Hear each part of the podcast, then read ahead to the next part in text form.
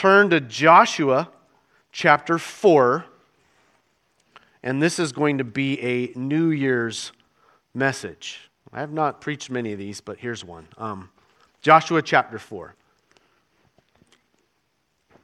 Father, now as we open up the scriptures, we ask that our hearts would be open to receive the exhortation, the encouragement from the Word of God, from the life of Joshua and your nation, your people, Israel. Um, I pray that we would learn many deep, profound lessons on approaching life differently than maybe we have been approaching it in the past. So now, Father, I pray that this God inspired book, the Bible, would inspire us in the 21st century on the brink of a new year. God, we ask that our vision and our hope and our optimism would be centered in you and that you would send us into this next year with goodness and mercy and hope. In Jesus' name we pray. We said together, Amen. Well, happy New Year's Eve again on the brink of another year. What can we say about 2017? It was a wild year. A lot of things happened in 2017. And maybe we could say that at the end of every year, but I just think this was a uniquely radical year in uh, local, global, and, uh, and, and, international things going on in the world. Um, one of the most wild presidential elections in my living memory. Um, for those of you who've seen more election years, I don't know if there's one that parallels this one. And whether your guy won or your gal lost or however that shook down for you, you must say this was a very interesting, unique, and tumultuous, intense presidential election year. Um, and also, um, you've probably been following news headlines. You know, North Korea is in the headlines all the time with Kim Jong un and the, uh, the thermonuclear threat. And are we going to be going into World War III? All of that is mounting. Um, a year of hurricanes like no other. Um, I, I, don't, I, haven't tracked all the hurricane years, but I think this one uh, really goes on record as a very significant year of hurricanes in uh, especially the southern states in our country. Um, an avalanche of sexual harassment charges. What is up with that? All these years of powerful men, uh, 30 men were brought, over 30 men brought into the public eye that were government leaders and, and leaders in, in, in Hollywood and entertainment and, and all that, brought forward on their uh, multiple sexual harassment charges. And then came the birth of the hashtag MeToo movement as women are stepping forward out of shame, uh, coming forward against sexual assault. So, just a lot of things happened this year, and, and not all of it was bad. There were some definitely some good things that happened globally and nationally in 2017. Um, one of the things that I think we can give thanks to God for is uh, uh, the fact that we were able to take the head off the snake uh, in a major way with ISIS, defeating ISIS, at least at a very crucial level. Um, if you haven't been following that, um, major win for the world to eliminate or at least uh, crucially affect the ISIS threat in the world. Um, and then also, uh, I don't know if you caught this in 2017, women in Saudi Arabia finally have been given the permission to drive. Uh, so, welcome to the 21st century, uh, Saudi Arabia. Um, so, so, some progressions there. And, and then, of course, I mean, who can forget and, and bat an eye at uh, what happened on August 21st with the total solar eclipse? Wasn't that amazing? How many of you like actually got the glasses and traveled somewhere to go and witness this event? So um, I was just standing with my friend, you know, Christopher Kenny, borrowing glasses so I didn't burn the retina out of my eyes or whatever. But man, well, that was pretty cool. Um, and some of you got to actually see the whole earth go dark for those moments, and wild creatures come out, and aliens and all that. And uh, you still live to tell about it. Um, so that you know that, that there's a lot that's happened in 2017 on a large scale. But you've also lived a year in your local narrative, in your personal life, the narrative of your life, and you've experienced things this last year. Um, and so, just the question I'm going to throw out to you of all the years that you've been alive, what significance did 2017 have in your life? If you're going to rate 2017 on a scale of 1 to 10 to make it simple, where would you rate this year? How was this year? And, and I do think, I'm not a person of resolutions because I think they're just setting ourselves up for failure. I think goals are fine. I think purpose and vision is fine. But I mean, if you're someone who has run kind of the, the hamster wheel of trying to make resolutions, you make them and break them within the month, you know? I mean, um, but I do think that there is a place for, for stepping back from our lives, uh, having just lived a year, an entire year of your life, chalk it off, it's over almost at midnight tonight. Um, you're stepping into something new, a new year, a new, a new time in your life, and, and reflection on your life is important. Um, Warren Wiersbe once put it this way a, a, an unexamined life is not worth living. So I think it is good to look back so that we might look forward. And so if you're looking backward on 2017 um, and all the things that happened in your personal narrative, how would you rate the year? The number I came up with, and I did not consult my wife on this, she's probably more optimistic about life than I tend to be. Um, I rated 2017 at a five. It's a five. It was not by far the best year of my life, but it wasn't the worst year. I've had a lot worse years than 2017 but I've had a lot better years. So, on the scale of my life, I'm, I'm, I'm rating 2017 at a five. Where would you put 2017? Would you say it's a low average year? I mean, how many of guys would say it was a low year for me? It's one through four. Um, how many would say it was an average year? I'll give it a five to a seven. How many would say it was a high year in my life? Anyone who got married this year, had a baby this year, better have your hand up, right? or else you're going to be in trouble when you get home. Um, but, but this morning, regardless of, of how 2017 went for you, I do want to invite us into 2018 with hope and centered optimism. I do think that Christians should be not tritely optimistic, but deeply optimistic and hopeful. Um, and we want to be hopeful as we step into this next year. And so I'm calling this message Moving Forward by looking back at God's faithfulness. Moving forward by looking back at God's faithfulness. So, to center us in the scriptural text, uh, would you turn with me? Uh, if you have, did I ever tell you to turn there? Okay, I did. So you're already there. Good for you. You're ahead of the game. Um, but we're going to look at Joshua chapter 4 this morning. But just to set us in a quick context for the passage, Israel at this time is in a time of transition. They have spent 40 years in the wilderness wandering under a different leader. So for 40 years, Moses was in charge and they had been wandering in the wilderness. They were free from Egypt, the slavery there of 40 years, or 420 years. Um, now they are in the wilderness for 40 years under Moses in the wilderness. Things are changing. God has appointed a new leader. Moses is dead. Joshua has been raised up the one who served under Moses, is now the new leader, and he's about to take the people into a new land. So they've got a new leader and a new land. This is a major transition in Israel's history. If you looked on the story arc of Israel, they coming to the Jordan River was a definite line of delineation. And so, if you would, if you just imagine in your mind's eye the three million plus people that are a part of Israel at this time, of people that have grown in the desert over 40 years, have now come to a barrier between the wilderness and the promised land, and that is called the Jordan River. And God instructs his people in chapter 3 in how they are to approach this Jordan. Now, the Jordan River at this time, and we'll find out in the narrative, was at flood stage. It was overflowing its banks.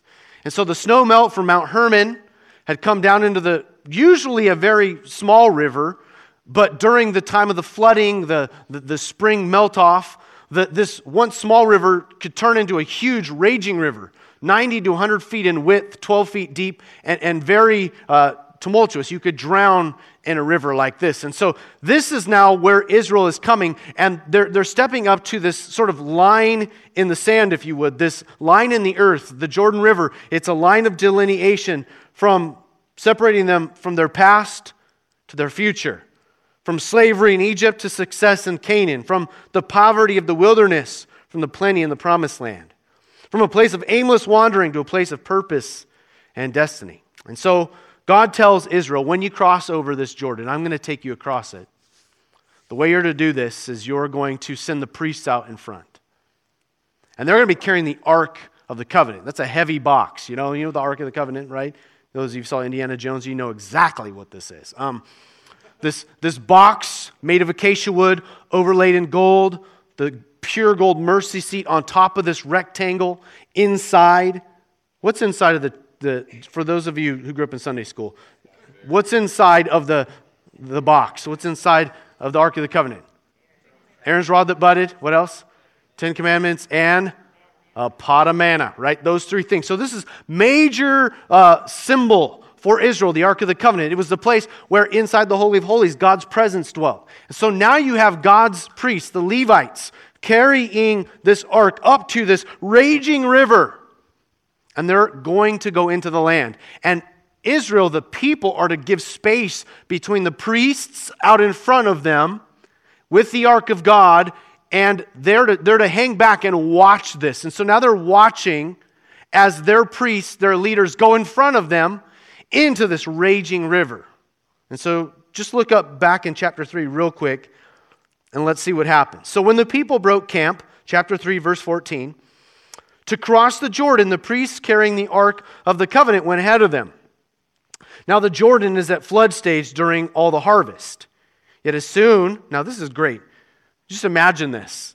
As soon as the priests who carried the ark reached the Jordan and their feet touched the water's edge, verse 16, chapter 3, the water from upstream stopped flowing.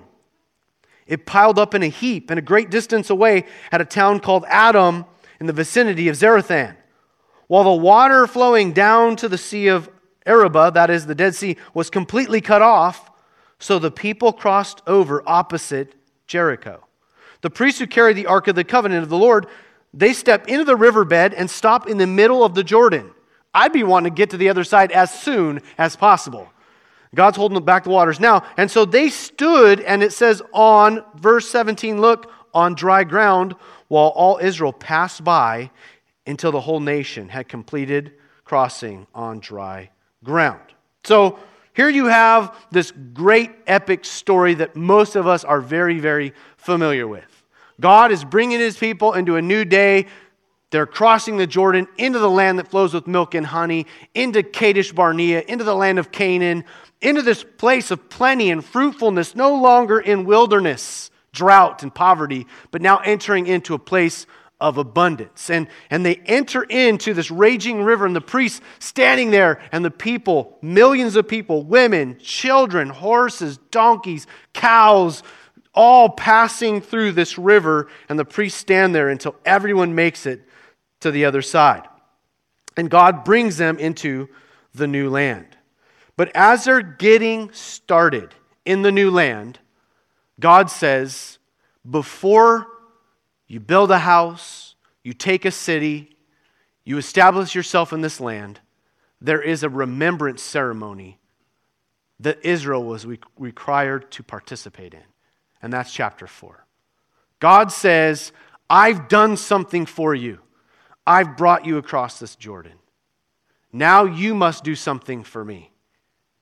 And so, chapter 4, we read When the whole nation had finished crossing the Jordan, the Lord said to Joshua, Choose 12 men from among the people, one from each tribe, and tell them to take up 12 stones from the middle of the Jordan, from right where the priests are standing and carry them over with you and put them down at the place where you stay tonight. So Joshua called together the 12 men who he had appointed from the Israelites, one from each tribe, and said to them, Go over before the ark of the Lord your God into the middle of the Jordan. Each of you is to take up a stone on his shoulder. And so these big boulders, you see these men just carrying these boulders out of the riverbed, according to the number of the tribes of the Israelites. For what reason? Verse 6 To serve as a sign among you. In the future, when your children would ask you, What do these stones mean? Tell them that the flow of the Jordan was cut off before the ark of the covenant of the Lord. When it crossed the Jordan, the waters of the Jordan were cut off. These stones are to be a memorial to the people of Israel forever. So the Israelites did as Joshua commanded them.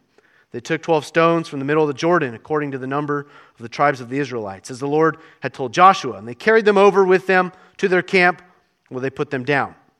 Now Joshua set up the 12 stones that had been in the middle of the Jordan at the spot where the priests who carried the Ark of the Covenant had stood. And they were there to this day. Just real quick, just by way of, comment as we go through the chapter, um, you notice there are two stacks of stones being amassed here. The first stack of stones, one leader from each of the 12 tribes, take a stone, carry it on your shoulder as a sign, stack it up on the shore.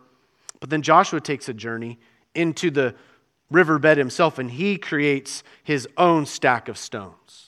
And somebody said, commenting on this, this was so that when the river was low at times of drought, they could see a memorial of what God had done.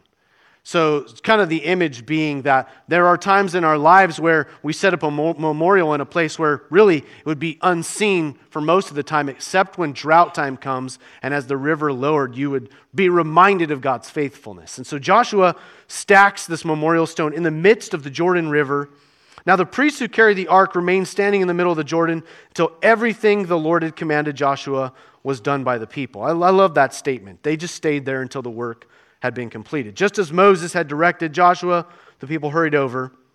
And as soon as all of them had crossed the Jordan and the priests came to the other side while the people watched, the men of Reuben, Gad, and the half tribe of Manasseh crossed over, ready for battle, in the front of the Israelites as Moses had directed. About 40 thousand armed for the battle crossed over before the Lord to the plains of Jericho for war. That day the Lord exalted Joshua in the sight of all Israel. They stood in awe of him in all the ways of in all the days of his life, just as they had stood in awe of Moses. Then the Lord said to Joshua, Come, man the priest carrying the ark of the covenant law to come out of the Jordan River. Joshua commanded the priests, Come out of the Jordan. And they said, Gladly we will. And the priests came out of the Jordan, carrying the ark of the covenant of the Lord. No sooner, now this is great, no sooner had they set their feet on the dry ground than the waters of the Jordan returned to their place and ran at flood stage as they had before. Now, this is significant, verse 19. We'll come back to this at the very end. Mark it, circle it, think about it. It's going to be significant, even though you may not see its significance right now. Verse 19. On the tenth day of the first month that the people went up from the Jordan and camped at Gilgal on the eastern border of Jericho, Joshua set up at Gilgal the 12 stones that had taken, they had taken out of the Jordan. Just note that because we will come full circle. He said to the Israelites, In the future, when your descendants ask their parents, What do these stones mean? Tell them, Israel crossed the Jordan on dry ground, for the Lord your God dried up the Jordan before you until you had crossed over. The Lord your God did to the Jordan what had been done at the Red Sea when he dried it up before us until we had crossed over. He did this, now, verse 24, he did this so that all the people of the earth, not just Israelites, so that all the people of the earth, God did something for them so that all the people of the earth might know that the hand of the Lord is powerful. We say amen just to that phrase. God did this so that all the peoples of the earth would know that the hand of the Lord is powerful.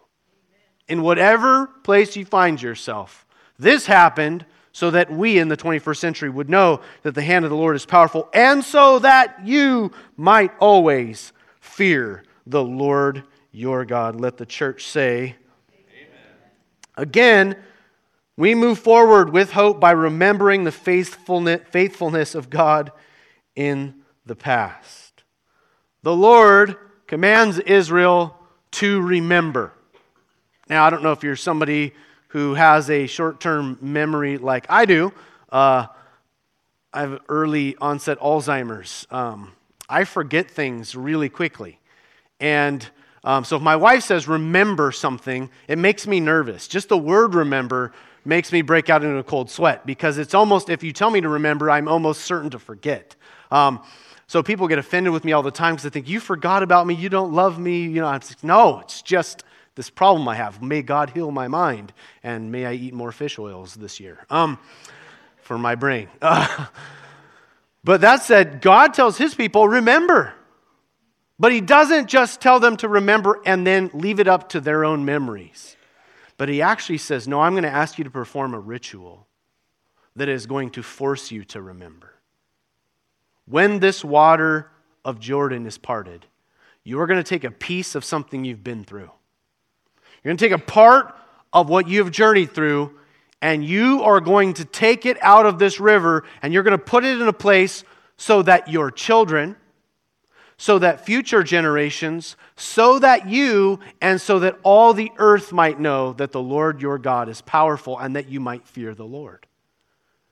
You notice how God, in that one act of memorializing something God had done, says, I want you to teach your children from this pile of stones. I want you to teach future generations from this pile of stones. I want you to remember as you look at this pile of stones, every time you come down to the Jordan to draw your water, every time you come down to the Jordan, you will remember that God did something. So God puts in place a physical tool, a physical remembrance, so that the people would never forget that they would teach children and generations to come and all the earth, and that they would remind themselves. And if we're going to be a people of hope for the future, we must be able to see the good hand of God upon us in the past. If you don't remember the good that God has done in your past, you will feel pessimistic, hopeless, and despairing of the future. When I find in myself a despairing of looking forward, I don't look forward to the future, let's just say, at different times in my life. It's a failure to remember where God has taken me. That's why a journal, keeping a journal, is so helpful. I like reading through old journals. Not because I'm a great writer, but because it reminds me of how lost I felt at one, in one year of my life. And it's like a distant, fuzzy memory. It's almost like I have to, it jogs my memory. Oh man, I didn't remember I went through that. And I stand there with in my hand a memorial stone of things that God has brought me through. I would say if you had a tough year, 2017 was just tough. I pray you have memorial stones in your life that you're able to look back, even after a very tough year, a tough experience, a trying time in your life, and to say, you know, God has brought me through some things. Life ain't easy, man. God never said it would be easy. He said, In this world you will have tribulation. Paul said, All who desire to live godly in Christ Jesus shall suffer persecution. The Bible never said you're going to get your best life now, that it's all going to be lollipops and sunshine, skipping through the daisies. That's just not the gospel. The gospel is in this world, you're going to have trouble. God says, I'm not making you naively optimistic, but be of good cheer, for I have overcome the world. And so the overcoming mindset is a mindset that says, I remember the goodness of God. Not every day of my life has been difficult. I have had some beautiful, powerful, wonderful moments. To fail to remember those is to rob myself of the hope that I could have for the future. Listen to what D.A. Carson says about being a people that remember. Memory plays an important role in, in any society. Without a memory, a person loses identity. And without a history to sustain it, a society and the world around it becomes virtually phantom. Any society that hopes to endure must become, as sociologists put it, a community of memory and hope. That's my 2018 phrase. My hope for my life, my vision for my family, the Fowler Six, my vision for the Emmaus community is that we would be a community of memory and hope.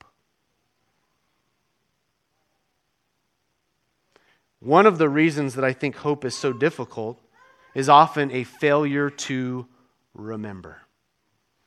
You know, God is pretty fierce. He's commanding us to remember. All through the pages of the scriptures, there is this fierce command remember, remember, don't forget, remember, memorialize, set up rocks, build altars, have rituals that cause your mind to go back to say, oh, yes, remember what God has done. You know, one of the chief times that God tells his people to remember is Exodus 12. To this day, the Jews still are living off Exodus 12. It was the night, the very night that God took his people out of Egypt after 420 years of slavery. That night, as death was passing over all Egypt, the final plague, God says, Slay a lamb, apply the blood of the lamb on your house, and death will pass over. And that night, he not only allowed death to pass over, but he sent his people out of Egypt, freed them from their years and years and years of slavery. And then from there on, he says, And you every year must remember this. On the first month, on the tenth day, every year from here on out, remember Passover. Remember the night that I came through. Do not forget.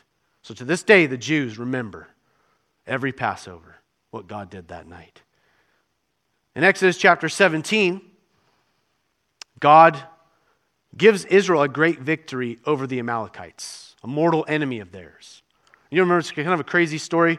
Joshua was down with the military fighting the Amalekites, and they'd get beat back sometimes, and then they would win.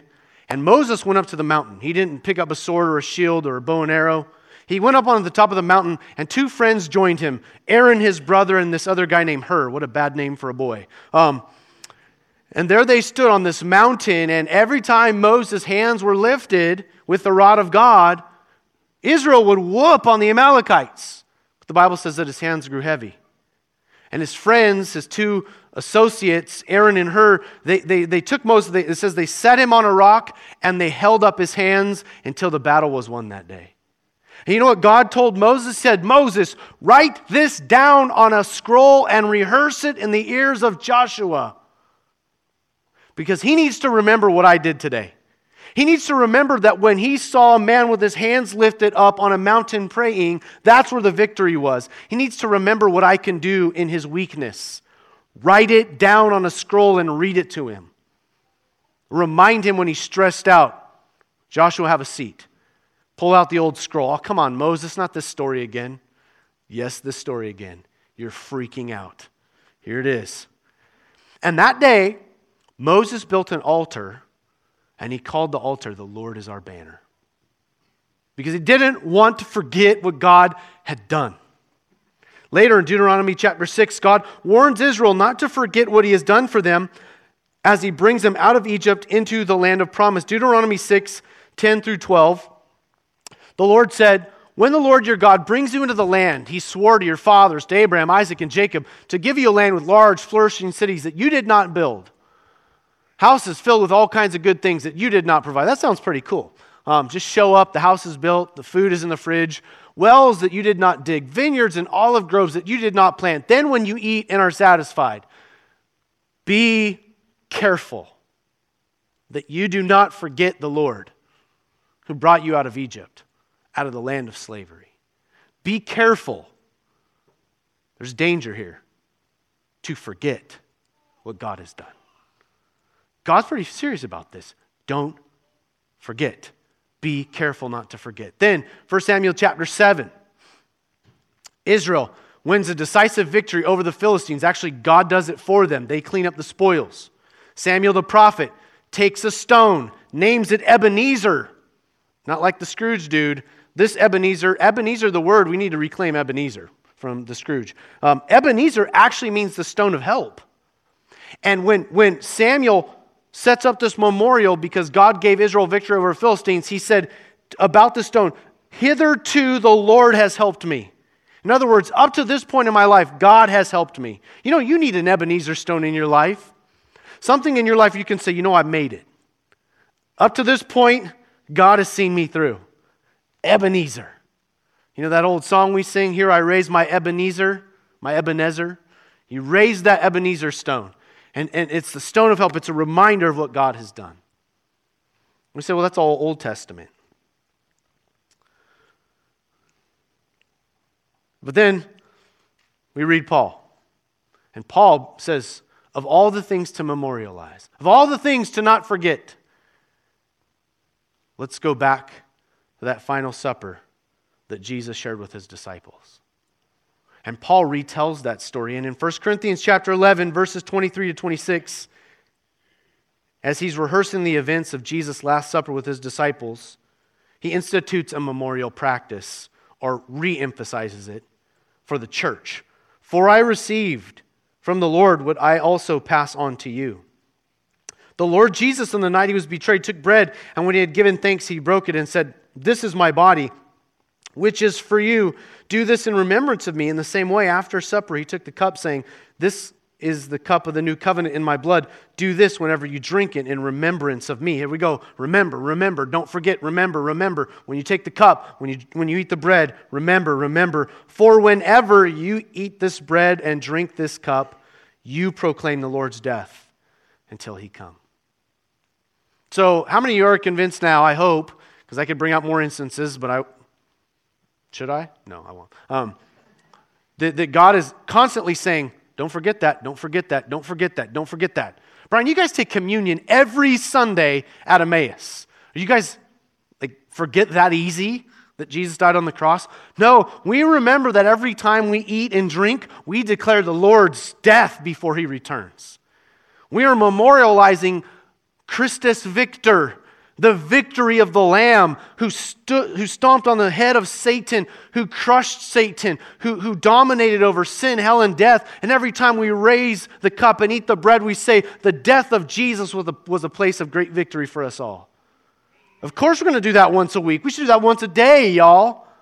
Because in the course of your week, you get beat up, snot gets kicked out of you, you come in, and you're either like super excited about things you shouldn't be excited about, or you're just super bummed out about things that are happening in your life, and your emotions are all over the place, and then we recenter and recalibrate. And we say, Remember the body and the blood, the bread and the cup. This reminds us of what Jesus has done. This reminds us of the victory of the cross. This reminds us of all that the cross implies. Do this as often as you do it to remember Jesus. But the command to remember is active, not passive. It requires us to engage our heart and our minds to actively remember. And so I'm going to post something on the city because I had to edit this from the notes. My wife said, You have too much. Just be of good cheer. I do run things by my wife, and she lets me know when I'm overdoing it. One of the um, prince, I'm all going off trail. Sorry, I'm not going to do this. Um, I'm going to post something on the city uh, that really I think is an exercise to help us recall the goodness of God in our lives and to also frame up how we anticipate going into the future. And there's just a series of questions I think you can ask yourself. I ran my, my kids through it, um, and we talked about good things they saw in the last year, difficult things, and then what they're hoping for in the future. Um, I think it's a good practice. Um, but it does require some effort on your part. Remembering requires effort. It's not just like, oh, yeah, I remembered that. No, it's actually active. Remembering the Jordans that God has seen you through, remembering the things that God has done. So I'm going to run us through an exercise, um, and we're going to have a moment of a collective memory of some of the things that God has done in Emmaus in 2017. We've had some good times, we've had some difficult things happen. We have some people that are in some difficult places right now. But we have also had good things happen. We have had good memories that we've shared together. And it is good to set up some memorial stone and say, hey, remember that? Remember that? Remember that? And so I'm just going to run through a list of things. Um, there's a lot longer list that the elders and I have been coming up uh, with of good things uh, and remembrance over the year, but these are just a few highlights of 2017 for Emmaus. Um, one of the great things that, that happened in 2017 is that God allowed us the favor of adding two new elder families to uh, our elder community, which has strengthened it greatly. Uh, the newbies and, uh, and, and the Martins uh, added to our church community. Um, also, uh, another great thing in 2017 is we kicked off and established our values teams. So, those of you who are aware, we have five values at Emmaus. We got gathered teams and we're beginning to establish some energy and strength around that. Um, this year we had uh, some awesome weddings. Who got married this year? Some, some weddings here, okay. Uh, James and Annette here representing. So we had some great weddings. They were one, and, and uh, there was other great ones. Uh, I danced like a fool at that wedding, um, which prepared me for more dancing to come. Um, also, one of the great things that's happened this last year, 2017, um, we had like a lot of babies born. Like we counted nine. How many had a baby this year? New babies in the family? All right. Well, there's little Jules, uh, newbie. Um, She was the only one I, I got Eric to send me a picture of her. She represents all the babies. Uh, all these great new lives coming in in, in 2017. Um, we've had some really great life giving retreats. Those of you ladies that went on the women's retreat and, and got to, to lean into that, or the men's retreat at Lake Gaston. Um, just really, uh, hey, we got a picture of that. That's what those guys were doing. Um, and uh, we had we just had great times over there building friendships and relationships. Um, also, our artistry team helped uh, us develop our logo, um, the Emmaus logo, and, uh, and also a website. A lot of you guys were complaining about how lame our website was. Our artistry team got us a logo and a new website, and we are so thankful for that. Um, we started our 423 men's group at Emmaus, so men who are facing uh, with overcoming any kind of sexual addictions, uh, meeting on Monday nights, and we'd like to see that continue to gain momentum and traction. Um, we had an overwhelming response to International Justice Mission Sunday, if you were there, um, with the matching um, grants or whatever that were, uh, we were able to raise over $30,000 for the year to help stop uh, uh, sex trafficking and slavery, human slavery, all over the world. Um, we also had a fantastic one voice prayer gathering. If you were there for that, on that Friday night in December. Um, great night just to gather with uh, two other local churches and, and begin what we're hoping will be uh, a, a, regular rhythm of our church communities gathering together to pray. Um, we also threw an off the hook Christmas party. Thank you, Chelsea. Uh, so if you weren't there for that, you got to see some of us out of character. Um, I just love the fact that Henry is even doing curls while dancing. Um, that was like one of the first thing I noticed. Like, who dances like that? But a bodybuilder. Um, Uh, so good. Um, just a lot of good things, um, memories we've had, and, and more things than we could collect pictures for. Um, that we just say, God, thank you. Thank you for the joy and the laughter and the food and the drink and the friendship and the Bible and the prayer and the deliverance and the spiritual victories that we've seen in 2017. A lot of things that God has done. Um, we've leaned into some major topics this year. When you think of what we've talked about as a community in 2017, um, the men went, believe it or not, ladies, the men went deep emotionally together. We had emotional, healthy spirituality. We did a, a series on that together. Um, we did a series as a church community on Sunday mornings about the Holy Spirit, our Pneuma series. And many of you were praying for the filling of the Holy Spirit, the baptism of the Holy Spirit, learning about spiritual gifts, and really leaning into God that way. Um, we spent a season talking about prayer and contemplative spiritual practices. Um, a lot of things that we've done there. And then also, we've leaned heavily in this last few weeks into spiritual warfare. Seen a lot of spiritual warfare awakened. Uh, we woke up some sleeping lions. Um, we never, we've never seen such a frontal attack on our community since we started talking about dealing with the devil, his works and effects. Um, we've had people have all kinds of tremendous battles in the spirit world, and, and we've seen tremendous victories, and we've also seen a lot uh, uh, of stuff happen. And so a lot of things happening. Um, and over this year, we've shared with one another some of the things that have been difficult and, and some of our wins and losses. Um, but that said, I, I told you that there was a significant part of this that I wanted to return to because I, I do feel like God has a prophetic thing to say to us over this year. And I'm calling 2018, among many names I'm giving it, uh, is the, the year of Gilgal. And I, when we were reading through chapter 4, I, I told you to pay close attention to verse 19 and 20. And, and, and look back at verse 19 and 20. Again, on the 10th day of the first month, the people went up from the Jordan and camped where? At where? Just want to make sure you're still paying attention because I'm almost done. On the eastern border of Jericho, Joshua set up at Gilgal the 12 stones that had been taken out of the Jordan. So I don't know if you recognize this, but when you read this, this is a significant time and a significant place. The time is significant, the place is significant, the date is significant. And I think it has prophetic implications for Israel and maybe even for us. It says that it happened on the 10th day of the first month. Does that make any difference to anybody here? Does that day, the 10th day of the first month, no? Doesn't ring any bells? No one's going, oh, yeah, I remember I read this one time. And No, no dots connected? Okay. Exodus 12. We talked about that. They celebrated the Passover the night that God took them out of Egypt on the 10th day of the first month. This was 40 years to the day that they had been brought out of Egypt. This is a significant date. I mean, especially for me, I'm coming up on my 40th birthday, y'all. And I'm thinking, man, like, cool stuff can happen in your 40th. You think it's all over, but maybe it's all just beginning.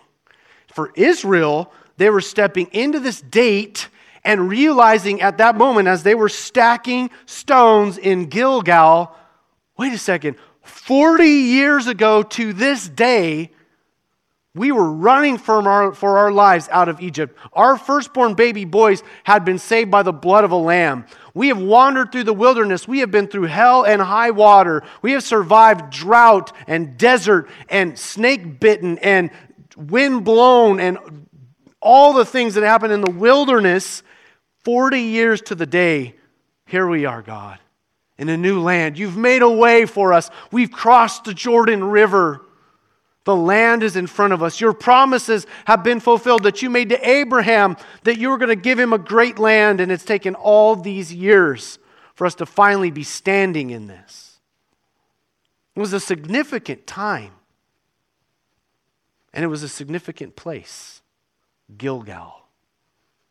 The Hebrew for the word Gilgal is rolling or roll away and some commentators would even say Gilgal means the reproach has been rolled off or rolled away. So here they are, 40 years of wandering, 40 years of a promise that they had left unfulfilled, 40 years of a generation of unbelievers dying off, 40 years of the wilderness, and here they stand in their prophetic moment with a memorial stone on the 10th day of the first month 40 years to the day God got us out of Egypt. Here we stand on this day, on this hallowed ground at Gilgal, the place where the reproach has been rolled away. All those years of them wondering, is God good? All those years of them wondering, is God's promise that He gave me, gave us, gave this community 40 years ago going to ever come to pass? And there they stand in their prophetic moment. And I think there are just times and places and seasons where you recognize that God is trying to communicate something to you. And for them, it was prophetic hope. I believe that maybe for some of you, the 2018 is the year of Gilgal. The year where you'll be able to say, Look at what God is doing. He's taking me past my shame. He's taking me through my pain. He's healing my body. He's healing my relationships with my family. He's healing me. He's doing things. He's bringing me into my purpose and my destiny because the promised land was the land of destiny. It was the place where they belonged. It was the place where the land flowed with milk and honey, where there were houses they would live in that they did not build, vineyards they would eat and drink from that they did not plant. They were stepping into a place that was already ready for them. This was the land of destiny beauty and promise. It's what God had for them, and it took them 40 years to get there. But they got there. Whatever God told you, however long it's going to take, you're going to get there. They got there, you'll get there. Whatever it is that God has intended, He will do what He said. Amen? All the promises of God are in Him. Yes and amen to the glory of God by us in Christ. So, therefore, as we stand on the precipice, our Jordan, 2017. The year behind us, the wilderness, if it was that for you. As you look ahead, let us be hopeful that we can cross this Jordan, ladies and gentlemen, that we can get through this. We made it. You made it another whole year. You're still here. You're still married. Your kids are all alive. Maybe it's been rough. Maybe the marriage is rough. Maybe the kids' health has been rough. Maybe job's been rough. Maybe things haven't not been smooth, but you're here now. You're still here. You are on the brink of another year. And I am stepping across this Jordan with you saying, Gilgal. I believe God has got better things ahead of us than we have anything behind us. Because I believe that the, the theological perspective that a Christian is to have is that we go from glory to greater glory, from faith to faith from grace to more grace. that God gets better, not worse. God never declines. His promises, His effects on your life never go backward. You may feel like you're going backward, but I promise you, God is bringing you into the land that He intended for you to go into. Amen? Y'all looking at me just quietly. Come on. It's time to get Pentecostal, y'all. Wave some hands. Come on, Bishop. Preach it. Uh huh. Give me that deacon hum. Whatever. Do something. Amen. You don't know, just say amen if you don't know anything else, right? If you didn't grow up like that. Uh, but it's, it's all right, talk back to me in some church. You know, when we have church, you got to talk back. Um, and, and, I think in, the, in this prophetic moment, as we look forward, um, we have a responsibility, brothers and sisters. For those of us who have seen our Gilgal or are anticipating it, when God brings you into the place of abundance, you have a responsibility to remember and not forget and to tell the story. So I uh, was picking up Greg um, Linenbach, which is Jen Emerson's father, from the airport. There's nothing like riding with the grandpa whose granddaughter is got tubes all over her and they're wondering how it's all going to work out. And, uh, you know, I'm just thinking, God, help me to be a comfort to this man and not to say too much. And uh, it was kind of interesting because Jen comes from a really godly family. Her father is actually a pastor. And uh, pastors some very unorthodox churches, home churches. Just a radical dude. Great guy. Great guy. And we're driving in the car. He starts just telling stories about healing. People he's seen healed. A time he fell off a roof, almost broke his back, and God healed him. And we're in this quandary because my faith is being built. But I know I'm driving him to the hospital where he's going to go stand in the room with his granddaughter, who he is praying that she would be whole. And I thought, you know, good on this man for laying down memorial stones and remembering to remember the Gilgal moments, remembering the times when God had brought him across the Jordan. And I, I, I, didn't get to track with Greg while he was here on his visit, but I'm guessing that he, being faithful to remember what God had done, helped him through, is helping him through, is helping Jen and Evan through, is helping Judy through, is helping their family through this difficult time. Hope is not built on just whimsical, hopeful, naive bliss, just hoping it's going to work out. It's built on stones of remembrance, saying, God did this, this stone. God did this, this stone. God did this, this stone. Do you have those in place in your life? We have a responsibility as we step into this prophetic moment, as we believe that ahead of us is better than what's behind us. That when God brings you into the good land in 2018, when God begins to, we have a responsibility as a community to tell the story, to stack the stones in front of each other. So we're committing, recommitting to you as a leadership team to help tell better stories, more stories, tell your story, help you to tell your story.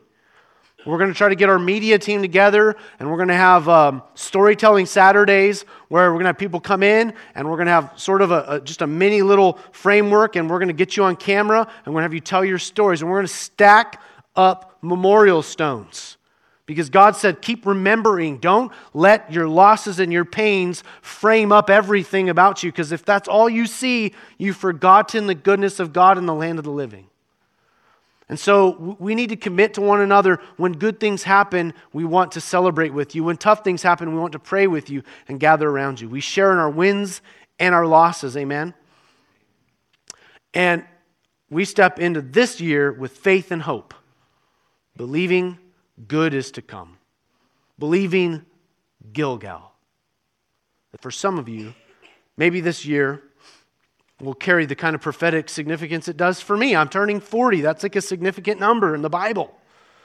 And I'm believing God for my 40th year. I'm believing God for Emmaus as we come into this next year. I'm believing God for you. We're believing God together to say, This is, this is a good thing. As we, we come into this year, God is going to do tremendous things in our lives. And as He does those things, we need to tell the stories. Amen. Can you commit with me to telling the stories of goodness? To, to, to writing down the things that God is taking you through? Not forgetting that having a healthy baby is not a guarantee. Not forgetting that having a healthy marriage is a guarantee. Not forgetting that you being healthy every day is a guarantee. You having a job, the good things that are in your life that you just walk right past, those are not guaranteed any of us. And, and to just live in a place of acknowledging goodness in the midst of the pains. Amen? Let's stand together.